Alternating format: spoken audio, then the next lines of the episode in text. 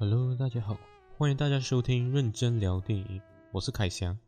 今天来认真聊聊《Onward》二分之一的魔法，一部因为疫情而被忽略的一个动画电影。这部动画电影呢是由 Pixar Animation Studio 制作的电影，并且是在二零二零的上半年上映的，刚好呢就赶上了疫情 COVID-19 的高峰期，大部分地区呢都没办法上映。我自己也是最近才想起了这部电影，去看了一下。对于这部被许多人忽略电影呢，我来大致讲解一下它的剧情大纲吧。这部电影的剧情呢是设置在一个魔法被遗忘的冒险世界。在以前起初，大家都会学习魔法来生活和帮助别人。只是呢，由于学习魔法的难度的门槛挺高的，再加上当时出现的第一颗灯泡。你就呢，只需要按个开关就可以打开灯，就像我们现在这样，而不是呢，你要去多去练习那个去念那个咒语，才可以亮起一团可以照亮的光。自然而然呢，科技就慢慢的代替了魔法，而故事呢，就发生在现代男主角伊恩和他的哥哥巴里身上。这里有个小细节，这两个角色呢，都是由很出名的演员配音的。伊恩呢是由饰演 Spider-Man 的 Tom Holland 配音的，而巴里呢则是在《Guardian Galaxy》里饰演 Star-Lord 的 Chris Pratt 配音的。整体故事的剧情呢就环绕在伊恩的十六岁生日身上，他的妈妈拿出了过世多年的父亲留下的一个礼物，发现呢是一个法杖和一段咒语，这咒语呢是可以召唤出去世的父亲回到现实生活长达一天的时间。但是呢，在召唤的过程发生了意外，只召唤出了父亲的下半身的身体，也就是只有他的双脚。为了在剩下的时间把父亲的上半身也召唤出来，伊恩和巴里就踏上了冒险的旅程，希望能找到另外的凤凰石，把父亲的上半身召唤出来。故事呢就此展开。简单来说呢，整部电影的剧情就是环绕在伊恩和他的哥哥巴里踏上冒险的旅程的故事。这故事的原型呢，其实是根据导演兼编剧 Dan Scanlon 的真实故事所改编出来的。Dan Scanlon 在一岁时，他的父亲就车祸去世了，只剩下母亲身兼父职照顾 Dan 和他的哥哥。Dan 其实对他的父亲。点印象都没有，因为毕竟他父亲去世的时候，他只是一岁，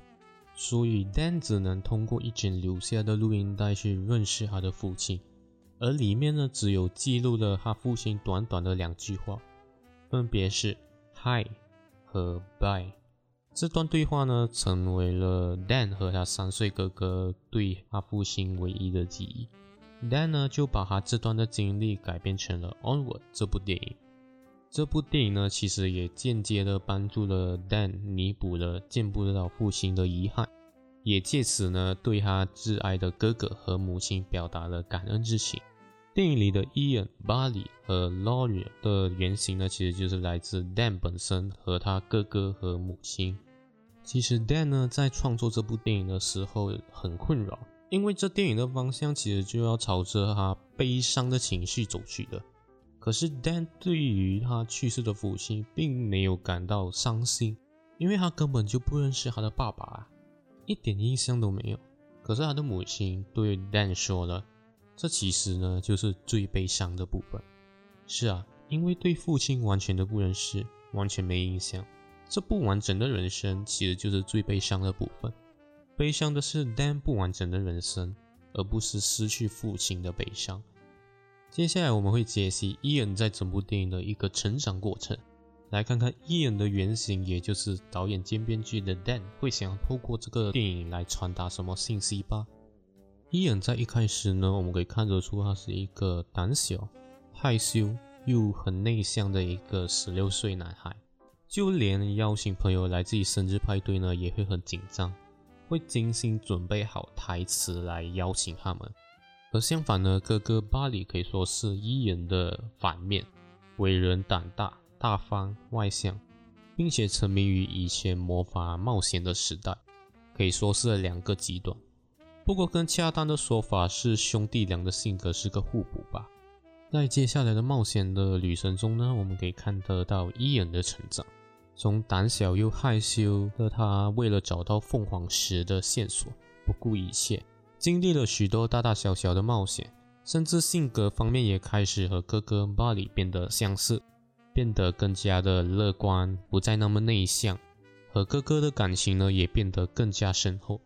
这部分也是导演 Dan 想要借此表达对自己这个哥哥的一个感恩之情，感谢这么多年来的陪伴，也感谢那么多年来作为他亲爱的哥哥。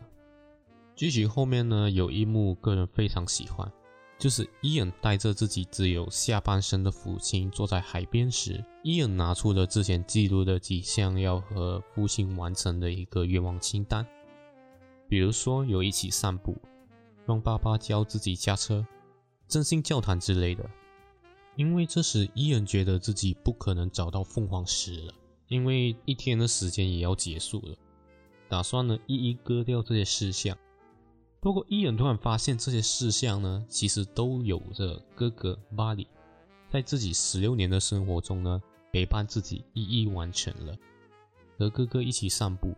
哥哥教自己驾车，和哥哥的真心交谈。哥哥可以说是有如父亲般的角色，这一幕呢可以说是给到了满满的感动。而现实生活中的 Dan 和哥哥也是有着如此深厚的感情。而接下来呢伊恩也是把和爸爸最后见面的机会留给了他的哥哥，因为他的哥哥巴里一直有个遗憾，就是在父亲去世之前呢，其实他是有过和父亲最后一次见面的机会，可是因为害怕。所以导致没能见得上最后一面，这也间接导致了哥哥性德变得现在这样无所畏惧、胆大的样子。而我们呢，也可以看得出伊恩是真的长大了，他不再执着于必须见到父亲一面，而是把这个机会留给了更加需要的哥哥。正如片名 Onward，伊恩他已经继续向前前进了，不再遗憾于过去。这就是导演想要带出的一个核心意义。用两句话概括，就是人不应该只顾着遗憾过去，而是应该选择拥抱当下。在电影里的世界，魔法逐渐被科技所代替。其实这里魔法影射的就是我们每个人所拥有的潜力。当你选择用更加便利的科技去达到你的目标的时候，你是否忘记了其实以自身的潜力？也是可以达到的呢。在电影中，我们可以看到很多角色就是放弃了，或者选择性的去忽略自身所拥有的潜力。比如说，在电影中的警察，虽然他是一个人马，有四只腿，但是却选择了更方便的驾车，因为觉得自己跑不动了。Mandico 谢维斯有着翅膀，却忘记了该如何飞行，